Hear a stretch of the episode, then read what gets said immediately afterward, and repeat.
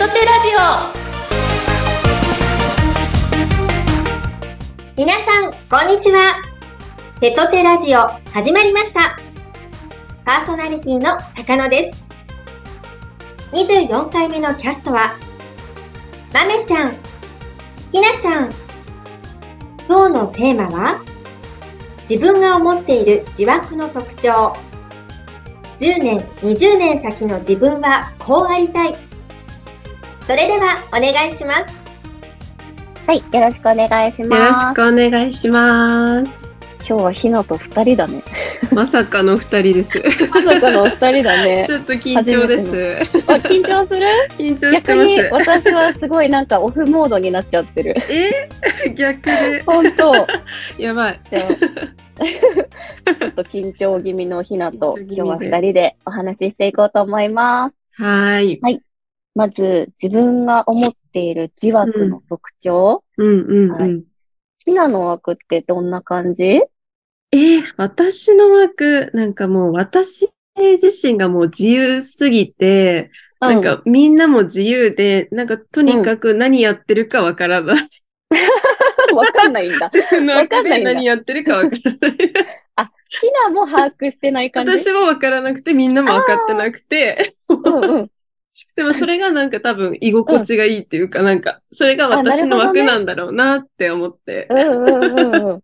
まあ、私から見たひなの枠は、本当にひなが、なんかおちょこちょいして、なんか、みんなが、こう突っ込んで、でもそれもひなが理解できなくて。うん、そうそうそうそう。もうそれでしかないです、本当に。そういうイメージ？もうそうです。もう、画面外で起こることが多くて、あの、ね、転んじゃったりとか、悲鳴上げちゃったりとか、そういうの多くて、もう、ハプニング多々みたいな。ハプニングが結構すごい枠かなって思って。ああ。まあ、それで言うと私も結構そういうとこあって。うん、確かに、確かにそれは。配信の お祝いで、ちょっとアイス食べたらアイス飛ばしちゃったりとか。うん、それも伝説。ね、あの切り抜き、その時の切り抜きがあるんですけど、いや、あれは本当に何回見ても自分でも笑っちゃう。うん、私ももう声出して笑ってしまって。いや、本当に本当に。めっちゃ面白かった。ね、枠の特徴は、まず、おじさんが多い。おじさん 言っちゃいますか、それ。大丈夫。枠でも、あの、うちの枠はおっさん枠って言ってるから。素敵だ。でも、あの、プライベートでもそうなんだけど、うん、私、おじさんに疲れるんですよ。おじいちゃんとかからも一番可愛がられてきたし、多分ね、おじさまの心をつかむのがうまいな。うまいんだ。うん、そうなのよ。わしづかみにしちゃうんだ。そう、わしづかみにしちゃうの。うん。だからもう、あの、コアなファンたちはもう絶対的なファンが多い、うちは。うん、確かに見ててそうかもしれないです。絶対この人たちはずっとそばにいてくれるって自信を持って言えるファンの人たちが多くって、絆が強いって自分ではすごい、どの枠もね、ライバーさんみんな思ってると思うんだけど、もううちは絆が強いってすごい自信を持って思ってる。そうかもしれないです。私から見ても、あの、豆さんの枠はやっぱり絆が強いっていうイメージがすごいですね。それは嬉しい。他から見てもそう見えてるっていうのは、多分今聞いてるファミリーも嬉しいと思う。はい。って感じでね、はい、すごいハプニングが多い枠だから、うん、私たち。そうですね。はい、なんかそこも見どころではあるよね。そうですね。沼になる一つだと思います、これも。なんか、本当にさ、ライブ配信って、どの枠もそうだけど、うん。うん、なんか日常とでは味わえない、うんうん、この、学生の時の気持ちみたいなのがさ、うん、こう、芽生えたりするじゃない、うんうん、配信の中って。確かにそうですね。うん。やっぱりこんなハプニングだらけのおちょこちょいな枠の私たちだけど、団結するときはもうすごい団結するじゃん。そうですね。ね。そこを感じられるってライブ配信の醍醐味でもあるよね。うん、うん、うん。うん、そうです。本当に。ね。っていう私たちの枠なんですけども、うんうん、ひなは10年後、20年後の、なんか自分はこうでありたいな、みたいなのってあります、うんうん、ええー、なんかすごい、このテーマを見たときに、すごいなんか難しいなと思って、うんうん、こうありたいと、こうなりたいの違いもわからなくて、マ、う、メ、ん、さんに連絡したんですけど。来た来た来た。でも、こうありたい。うん。うん、でもなんか10年、20年先も、でもやっぱなんか綺麗でいたいなって、綺麗であり続けたいなっていう、そういう美容の研究は自分ではずっとしていたいなっては思いました。うん、そうだよね。はい。いや、私もね、これすごい考えたんだけどさ、うんうん、10年後、20年後って正直誰もさ、うん、まあ想像つかないじゃん。うん、つかないですね。でも、私もそれこそ10年後ってもう40近いんですよ。うんうんうん、もう考えただけでゾッとするんだけど、ってなると、40近くってなると、子育てももうほぼほぼうちは終わってるのかなっていう時期だし、それで言うと、ひなともちょっと近いんだけど、もう、うん、あの、子供たちの自慢の母でありたいっていうところと、うん、やっぱりお仕事の面でも、もっともっと活躍できる、その、うん、いろんな人に影響を与えられてる人でありたいなっていうのは、すごい常に今も思ってるんだけど、うん、10年後もそうでありたいなっていうのは、うん、うん、すごいあるかな。うん。うん、すごい素敵なことですね。うん、でも今もそうですよね。本当？うん、そうですね。私からはそう見えます。うん。嬉しい。やっぱりさ、その手と手に入って、すごい、豆さんと出会って変わりました、みたいな声をいただくのがすっごい嬉しくって、うん、結構そこが私の中で一番って言ってもいいぐらい、あの、お仕事のやりがいとかモチベーションになってて、だから、やっぱり同性の子からさ、慕われるってさ、女性の世界結構難しかったりするじゃない、うん、難しいですね、結構、うん。だからこそ、その、女の子からの声っていうのは、すごい自分の中で嬉しいし、幸せだなって思えるから、うん、なんかそういう声を10年、20年でいっぱい積み重ねていきたいなっていうのは思ってる。うん。うん、素敵ですね。でも多分手と手の皆さんもそう思ってます。ありがとうございます。ひなはお仕事の面では何かありますか ?10 年後、20年後。えー、お仕事の面。